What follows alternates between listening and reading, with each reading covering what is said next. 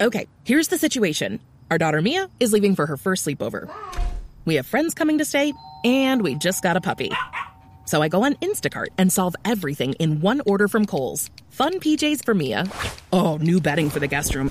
And a vacuum cleaner that actually picks up pet hair. All delivered in as fast as 30 minutes. With Kohl's on Instacart, there's no such we can't fix. Visit instacart.com to get free delivery on your first three orders. Offer valid for a limited time. $10 minimum order. Additional terms apply.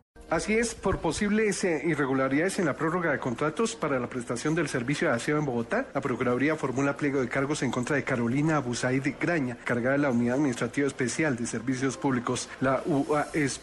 Según eh, el Ministerio Público, la funcionaria el 16 de agosto del 2012 habría prorrogado por tres meses más eh, cuatro contratos, Lime, Aseo Capital, Ciudad Limpia y Atesa, cuya vigencia era seis meses, saltándose normas de la contratación estatal y de la Comisión de Regulación de Agua Potable y Saneamiento Básico. El argumento para la prolongación de dichos contratos fue urgencia manifiesta, decretada el 8 de febrero del 2012 para dar continuidad al servicio de aseo mientras se regulaban las condiciones para incluir a la población recicladora en la recolección de basuras en acatamiento al ordenado por la Corte Constitucional. Ante esas irregularidades, la Procuraduría formula cargos a esta funcionaria. Carlos Alberto González, Blue Radio.